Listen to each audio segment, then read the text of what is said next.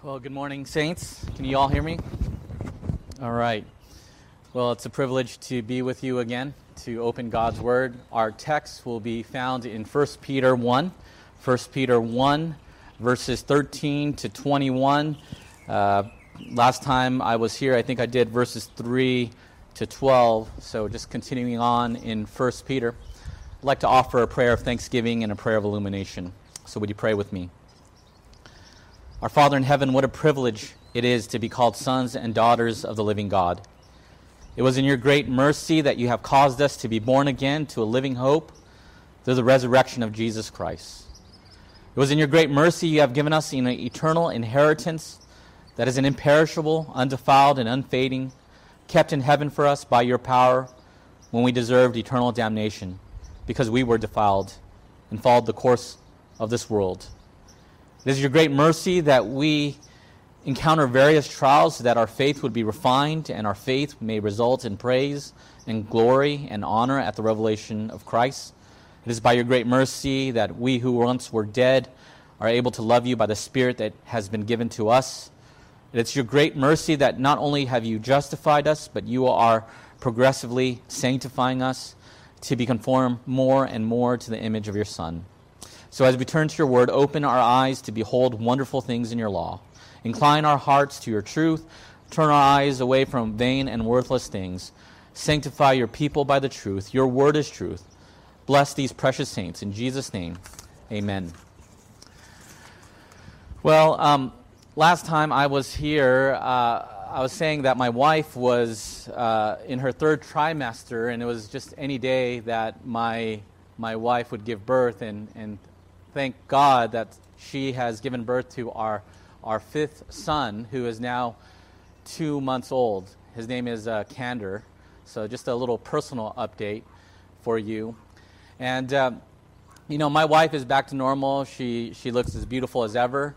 And uh, I don't know if there's a correlation between weight gain and having more children. So, I don't know if you fathers can testify to that, but I have gained more weight with every single kid. So now that gyms are open again, I decided to go to a gym. There's a gym that's near my house, it's only about two minutes away. Um, and when I first started going to the gym again, you know, I, I said I would go to the gym whenever I feel like it. But you know how that goes, right? There are days where I would wake up and I'd be like, ah, I don't feel like going because it's too early or it's too cold or ah, I don't want to catch COVID or maybe there are many too, pe- too many people there. So I, my bed felt more desirable than, than the gym. If only the circumstances were right, right? If, if I get a full night of sleep, if the baby is not crying through the night, it's the right temperature, uh, then I'll go. Uh, but if not, I'll just sleep for a few hours. Well, I just want to let you know I tried that out and it didn't work out so well. So instead of going when I feel like it, I, I have decided to mentally prepare to go to the gym on specific days Monday through Friday, 5 a.m. And uh, I have committed myself to go. So today's Sunday night, I'll lay out my gym clothes, I will lay out my gym towel, and uh, my alarm is going to be set, and uh, I am resolved to go. And it's been about a month and probably a couple days now, and, and it, that has made all the difference in the world. Well, you see, many Christians tend to live their Christian lives like how I go to the gym when I just feel like it. When things are going well for them, they are blessed at their jobs, they have good relationships, finances are doing well. Uh, following Jesus is great. But when things get difficult, i.e., the past year and a half, then it's easy just to coast or be spiritually lazy in the Christian life. You see, the, the Christian life is not just one of feeling, but of mental and spiritual commitment to follow Christ, we must be resolved to follow him. Uh, Jesus didn't tell us to follow him whenever we just feel like it. If he did, then none of us would follow him. D.A. Carson says people do not drift toward holiness. Apart from grace driven effort, people do not gravitate toward godliness, prayer, obedience to Scripture, faith, and delight in the Lord. No, we drift toward compromise and call it tolerance. We drift toward disobedience and call it freedom. We drift toward superstition and call it faith. We cherish the indiscipline of lost self control and call it relaxation. We slouch toward prayerlessness and delude ourselves into thinking we have escaped legalism. We slide toward godlessness and convince ourselves we have been liberated. End quote. Uh, we don't drift into godliness and holiness. No, we need to resolve to work out our salvation with fear and trembling. And, and many Christians never progress in godliness or holiness because they just want to feel out their salvation. And because of the flesh, we never progress. Proverbs 13:4 says, "The soul of the sluggard craves and gets nothing, while the soul of the diligent is richly supplied." And Peter, he is trying to encourage Christians who are scattered throughout Asia Minor to prepare their minds for action. He, he reminds us because we have received such a great and glorious salvation, we must respond with obedience and resolve. The logic of the gospel demands we respond rightly. And if we're going to respond rightly, we must resolve to obey the Lord Jesus Christ. Just a reminder, first 12 verses, Peter reminds that we have been chosen by God the Father. We have been sanctified by the Spirit. We have been cleansed by the blood of Jesus Christ. We have been born again to living hope by God's great mercy. Our faith is even perfected through trials as God is working all things together for our good. And, and we love the Lord Jesus Christ by the Spirit whom He has given us. This salvation was predicted by the prophets of the Old Testament, proclaimed by the apostles of the New. Even angels long to look into these things. And because of the, this great salvation, Peter exhorts us to respond rightly to this gospel. And if we are going to respond rightly to the gospel, then there will be a change in life. So today we're going to look at three proper ways to respond to the gospel. We know that repentance and faith is a proper response to the gospel, but three outworkings of repentance and faith. So if you're going to respond properly to the gospel, if you've received the gospel of your salvation, that has saved you and that you are one of His, resolve to be hopeful, be holy, and be humble. Resolve to be hopeful, be holy, and be humble. Let me read our text for us, and then we will look at how can we properly respond to the gospel. Starting in verse 13. Therefore, uh, therefore points back to our great salvation in the first 12 verses. Preparing your mind for action, and being sober minded, set your hope fully on the grace that will be brought to you at the revelation of Jesus Christ. As obedient children, do not be conformed to the passions of your former ignorance, but as he who called you is holy, you also be holy in all your conduct, since it is written, You shall be holy, for I am holy. And if you call on him as Father who judges impartially according to each one's deeds, Conduct yourselves with fear throughout the time of your exile, knowing that you are ransomed from the futile ways inherited from your forefathers, not with perishable things such as silver or gold, but with the precious blood of Christ, like that of a lamb without blemish or spot. He was foreknown before the foundation of the world, but was made manifest in the last times for the sake of you, who through him are believers in God, who raised him from the dead and gave him glory, so that your faith and hope are in God. This is the reading of God's holy word. So, if we're going to respond to the gospel properly, uh, you need to resolve to be hopeful. That is actually the first command that we see in verse 13. In verse 13, set your hope fully on the grace that will be revealed to you at the revelation of Jesus Christ. This past year and a half was a hope revealer. Did you know that the pandemic has led to an increase in anxiety, mental health crisis? Well, why is that? Well, because the pandemic, along with the other things we experienced this past year, reveals where our true hope lies. According to data compiled by the U.S. Census Bureau and the National Center for Health Statistics, showing that more than 4 in 10 U.S. adults had developed symptoms of depression or anxiety by the end of 2020, a sharp increase over the results of a survey conducted in the first half of 2019. Signs of anxiety, depression has nearly quadrupled compared to results obtained before the pandemic.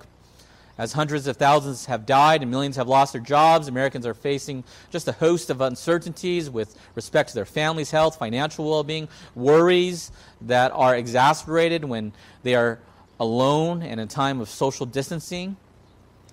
Well, anxiety is on the rise because many of the things we hoped for are sinking sand. Well, if we hoped in health, that could be taken from you by COVID or a deadly virus. Well, you hoped in wealth, that could be taken from you by economic shutdown. If you hoped in politics, well, I don't have to say much about that. No, as believers, we hope in the Lord Jesus Christ and His kingdom, His renewal of all things. Hope is faith looking forward to the future. That's why Peter says, therefore, preparing your minds for actions and being sober minded, set your hope fully on the grace that will be brought to you at the revelation of Jesus Christ. Peter wants us to hope on the grace that will be brought to you at the revelation of Jesus Christ, the completion of our salvation. So, how are we to hope in the Lord Jesus Christ? Well, notice he says, prepare your mind for actions. Prepare your mind for actions. Now, I grew up in a pretty fundamental church uh, that use uh, the King James versions. And in the King James, the, the verse 13 is gird up the loins of your mind. What a cool phrase is that, right? Gird up the loins of your mind. And that has the imagery back in the ancient world where people would wear these robes, and if you're going to exercise or if you're going to prepare for battle, you would, you would fasten your belts, you would tuck in your robe, you would gird up your loins. Maybe that's an allusion to the Exodus where the Israelites were to, to fasten their belts as they were to be ready to escape from Egypt after the 10th plague had come upon the firstborn children of is, uh, Egypt. Our uh, modern idiom we use is pull yourself together or, or, or roll up your sleeves. There, there's a mental resolve that needs to take place in the Christian life if you're ever going to progress in godliness or holiness. So you need to have a clear mind and clear spiritual priorities if you're going to set your hope fully on the grace that is going to be revealed to you at the revelation of Jesus Christ. But second of all, he says if you're going to hope in the Lord Jesus Christ, notice in verse 13, he says, be sober minded be sober minded. Obviously, the immediate meaning is just to be free from intoxicating substances like alcohol or marijuana or drugs. Uh, it means complete clarity of mind resulting in good judgment. Proverbs 21 says, Wine is a mocker, strong drink a brawler, and whoever is led astray by it is not wise. So it could also refer to anything that clouds your spiritual judgment. Think about Hebrews chapter 12. Therefore, since we are surrounded by so great a cloud of witnesses, let us also lay aside every weight and sin which clings so closely, and let's run with endurance the race that is set before us. So it could be intoxicating substances, but it could just even be non sinful things, just trivial things that become consuming things. Well, 2020, many people were glued to the screen, weren't they? Social media consumption can keep us from being sober minded. If you're just spending all your time on Instagram or TikTok or Facebook or Twitter, it is possible you can be so consumed with the immediate and the trivial or the latest breaking news that we fail to focus on the eternal. You know, there's actually a phrase for this. It's called doom scrolling. Have you heard of that? Doom scrolling. Doom scrolling is the act of spending an excessive amount of screen time devoted to the absorption of dystopian news. That's why people were so freaked out because anytime they would turn on social media or the news, it's just, just bad news after bad news after bad news. Entertainment can dull your spiritual senses. I'm not against Netflix, I'm not against uh, Amazon Prime, I'm not against watching movies. But sometimes Christians can be watching questionable shows that make ungodliness look normal and godliness look strange. How many of us were stuck at home not knowing what to do for a year, so we decided to binge watch, not realizing that some of the things that we watch were worldly. And we were subconsciously absorbing worldliness. One of the reasons why the LGBTQ revolution in our day has been so successful because it has normalized unrighteousness on the big screen and the shows we watch and the social media that we that we turn to. It's in the television shows and the commercials and the politics. And, and we think it's okay because, hey, if, if my favorite sports star or actor is saying that it's okay, it, it must be okay, right? See, even good things can hinder our spiritual progress. whether that's career or possessions or recreation, friendships, school. You got to be discerning on what things become consuming things and prevent you from keeping your mind set on things above. And, and sin, brothers, will definitely cloud your spiritual judgment. Sin will create a, a spiritual fog that will harden your heart that prevents you from seeing the light of God's word. Uh, didn't David said, "If I had cherished iniquity in my heart, the Lord would have not listened." So, Christian, what are you hoping? What has this past year and a half revealed where your hope lies? What are things that are morally just weights that you need to remove in your life? Neutral things. Too much time on social media entertainment, good things, or just, just the cares of this life, Matthew 6, that prevent you from seeking the things of God. Sinful things like pornography.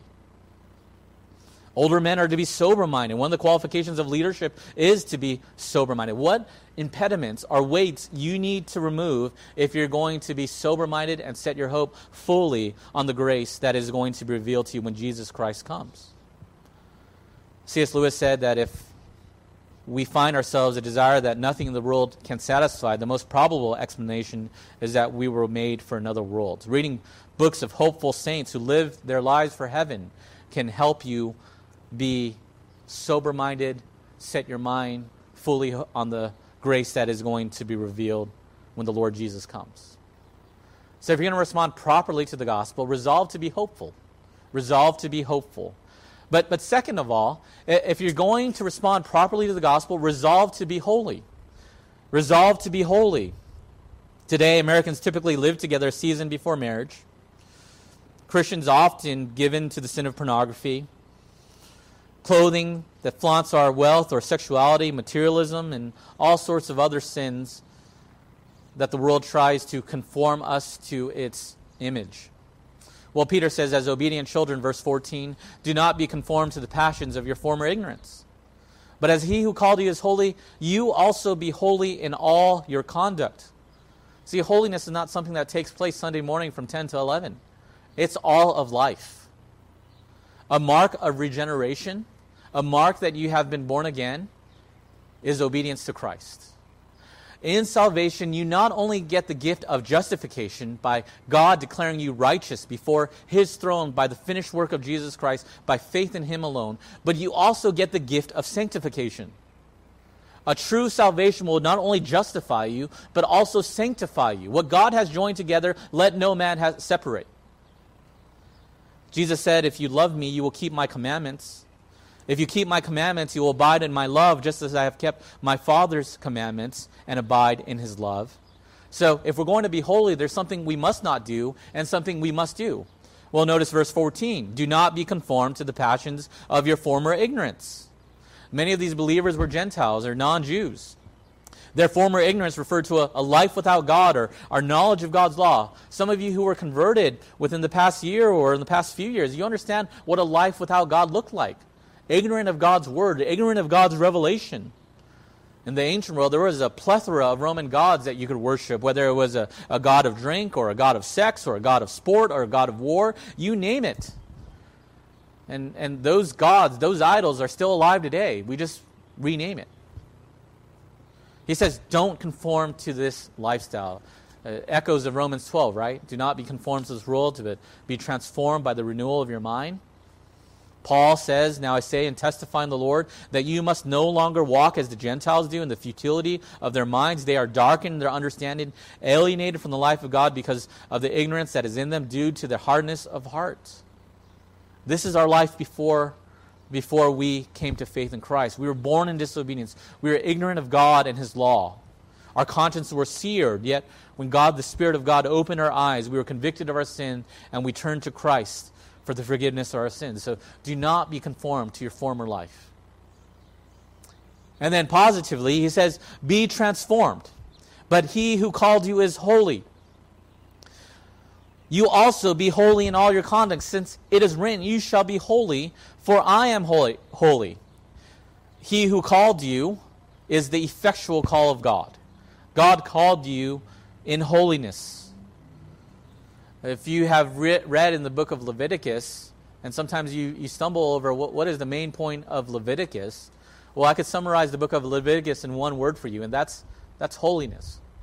Why did God give Israel special days to worship Him? Why did God give Israel such a specific directions on how to worship him. Why did God give Israel special diets and, and, and, and a host of all rules that we don't understand? Well, one of the reasons why he did that was to show them they were to be marked off and distinct from the nations around them. They were to be separate, they were to be holy as they were to enter into the promised land. And the church is also to be holy. Since it is written, You shall be holy, for I am holy. Quoting from Leviticus 19.2. That's where Peter is getting his language from. J.C. Ryle said, Holiness is the habit of being one mind with God as revealed in His Word. Holiness is the habit of being one mind with God as revealed in His Word. Like Father, like Son. If we're truly converted, we will imitate our Father. So I commend to you J.C. Ryle's book, Holiness, uh, if you want further study. Also, R.C. Sproul's The Holiness of God, that's a classic text. And he says that the first and primary meaning of the term holy refers to God's transcendent majesty, his otherness, the sense in which God is different from anything in the created order.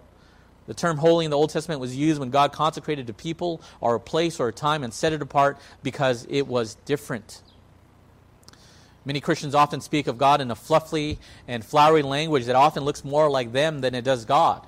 We often make a God in our own image when we fail to realize that God is holy and God will not tolerate sin. God is perfect in his wisdom, in his power, in his knowledge, in his justice, in his love, and his mercy, and God is holy. That's why the angels cried, Holy, holy, holy. To be holy is to separate yourself from all evil to separate yourself from worldliness. Or in the words of Jesus on the Sermon on the Mount, you therefore must be perfect as your heavenly Father is perfect. And, and friend, holiness often takes p- place in private when no one is watching you. Holiness often, the battle for holiness takes place in your mind, in your heart, in your thought life, when no one's watching you. Didn't Jesus say, You have heard that it was said, You shall not commit adultery? But I say that everyone who looks at a woman with lustful intent has already committed adultery with her in his heart. And he gives these radical steps of obedience. If, your if your right eye causes you to sin, gouge it out. If your hand causes you to sin, cut it off. And obviously, Jesus is using hyperbole. He's saying, take radical measures against sin. You give sin an inch, it will take a foothold. So, are you holy, beloved? Are you holy in how you conduct yourself with the opposite sex? Are you holy in how you spend your time and your days? If we were to lay out everyone's iPhone and we look at your search history of the week, would it tell us a pattern of holiness or a pattern of worldliness? Are you holy in your thought life? And how you lead your family and how you set apart the Lord's day? Conduct yourself in holiness. All of life is determined by God's holiness. Have you hallowed God's name in your heart? Again, J.C. Ryle says to reach the holiday of glory, we must pass through the training school of grace. We must be heavenly minded and have heavenly tastes in the life that now is, or else we shall never find ourselves in heaven in the life to come, because heaven will be a holy place. If there are no heavenly tastes or heavenly desires now, then you might not be a Christian. Because when you get saved, God not only saves you from the penalty of sin, but He is saving you from the power of sin and renews your taste for the things of God. He renews your affections for obedience to God. There's change in your life. And if you want to grow further in change, well, Peter tells us in 1 Peter 2 2, long for the pure spiritual milk of the word, that by it you may grow up into salvation. And that's a passage uh, I'll be sharing uh, the next time I'm here. Study the scriptures to renew your mind. To the young men, let no one despise you for the youth, but set the believers an example in speech, in conduct, in love, faith, and purity. The church is to be holy. So membership and discipline is not just a nine marks thing. It's a, it's a Bible thing. We want to make sure that those who come into the membership are regenerate, are born again. And we want to make sure that church discipline is practiced because we want to make sure that the holiness of the church is protected. Without holiness, no one will see the Lord. Hebrews 12:14 tells us.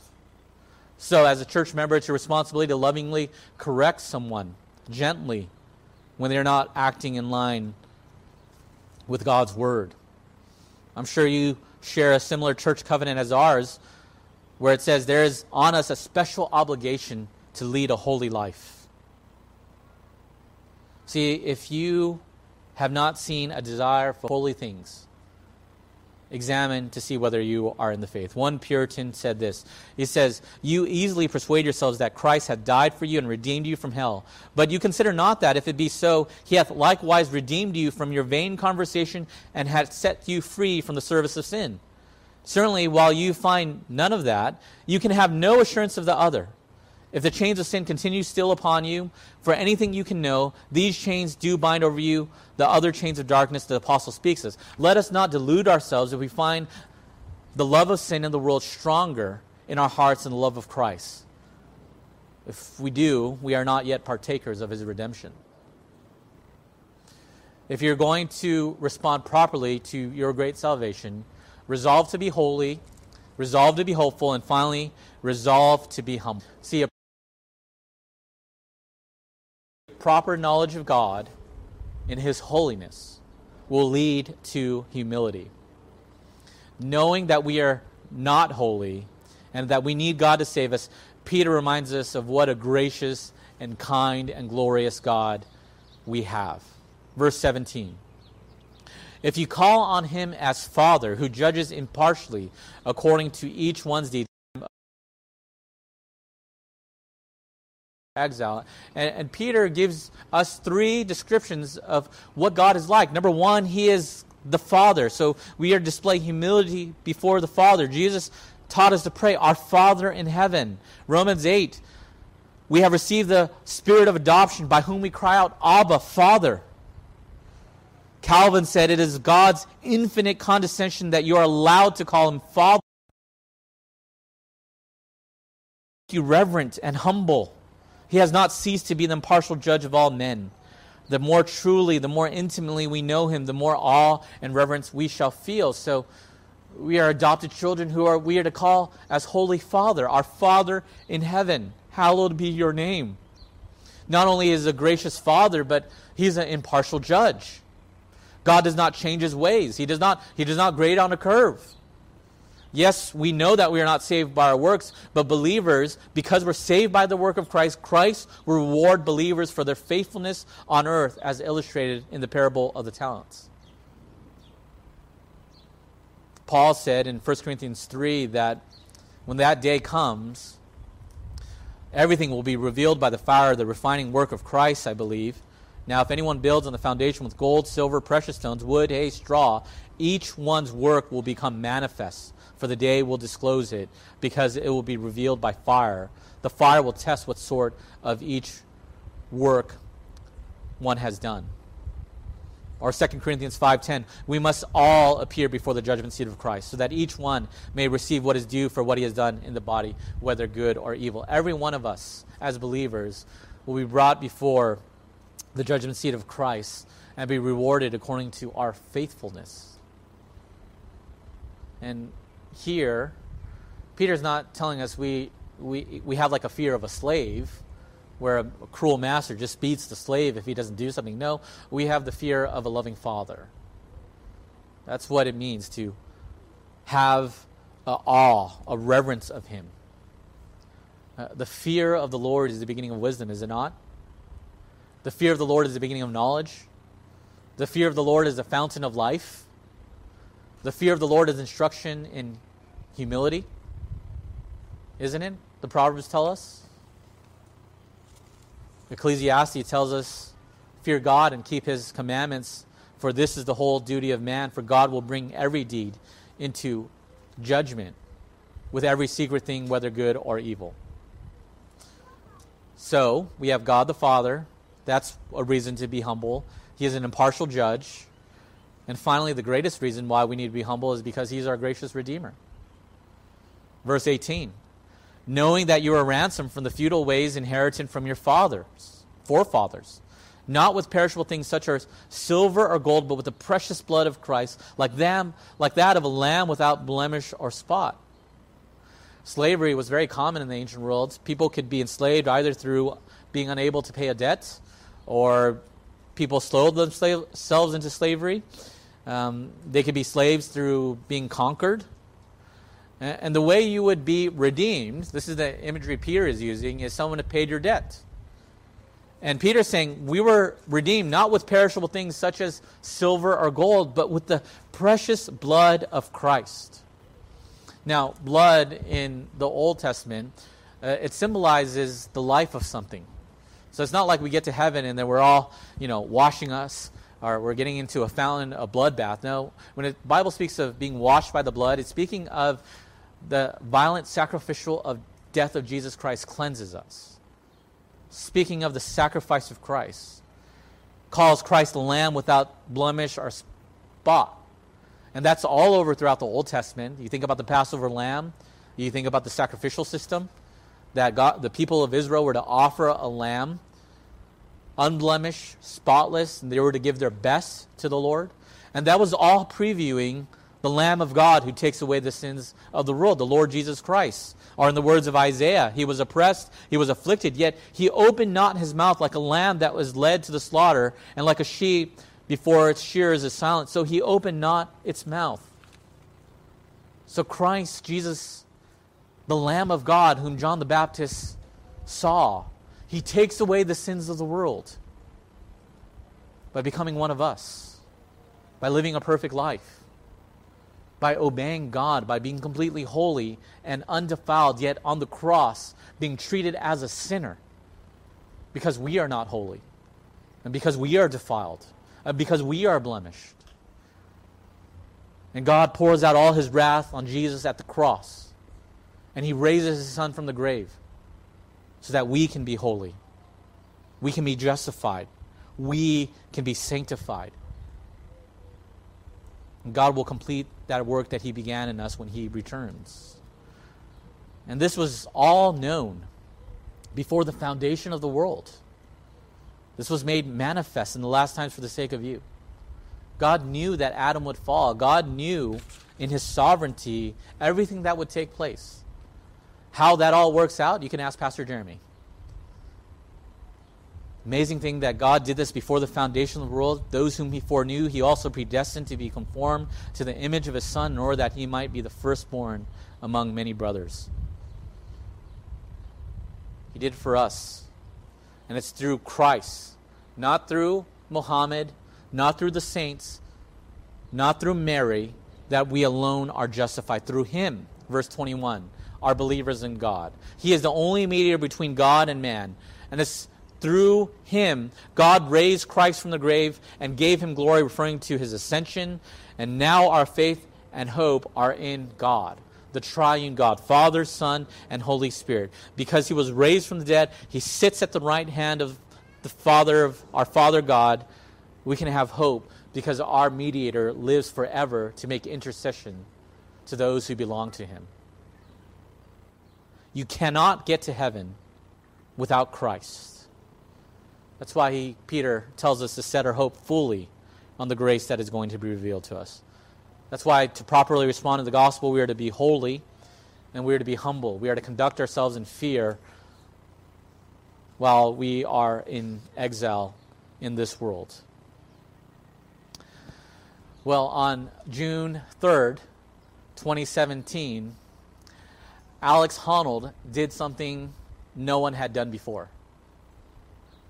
Uh, this was filmed in the documentary Free Solo. he climbed El Capitan at Yosemite National Park. I, I don't know if you've ever been to Yosemite and seen El Capitan, but that is a, a massive mountain. And th- what makes it so amazing is this guy did it without ropes. He just had a chalk bag. And this thing was so dangerous that it could cost him his life with one misstep, one misplaced foot, one misplaced hand, and the only way he can go was up. So for many years, he would visualize, he would practice with ropes, he, he, he was preparing himself to climb this mountain. And this guy was so committed and so resolved that on June 3rd, 2017, with no ropes, in 3 hours and 56 minutes, he climbed El Capitan. See, to be a Christian takes that type of resolve and commitment. Uh, we sing an old hymn, I have decided to follow Jesus. The cross before me, the world behind me, there's no turning back. And if we're going to follow Christ, we must resolve to be hopeful, resolve to be holy, and resolve to be humble because God is our loving Father, impartial judge, and gracious and glorious Redeemer. And friend, if you're not a Christian, have you been redeemed by Christ's blood? Because he offers salvation to you. He gave his life for you if you would repent of your sins and trust in him. He gives you eternal life so that he would bring you into his family, the church, so that you could call upon him as a loving father, as a glorious redeemer. If you have not done so, you can do that today. Call upon him because God is merciful. And God will make you new. He will make you holy and prepare you for the life that is to come. Let's pray. Father in heaven, we thank you for your word.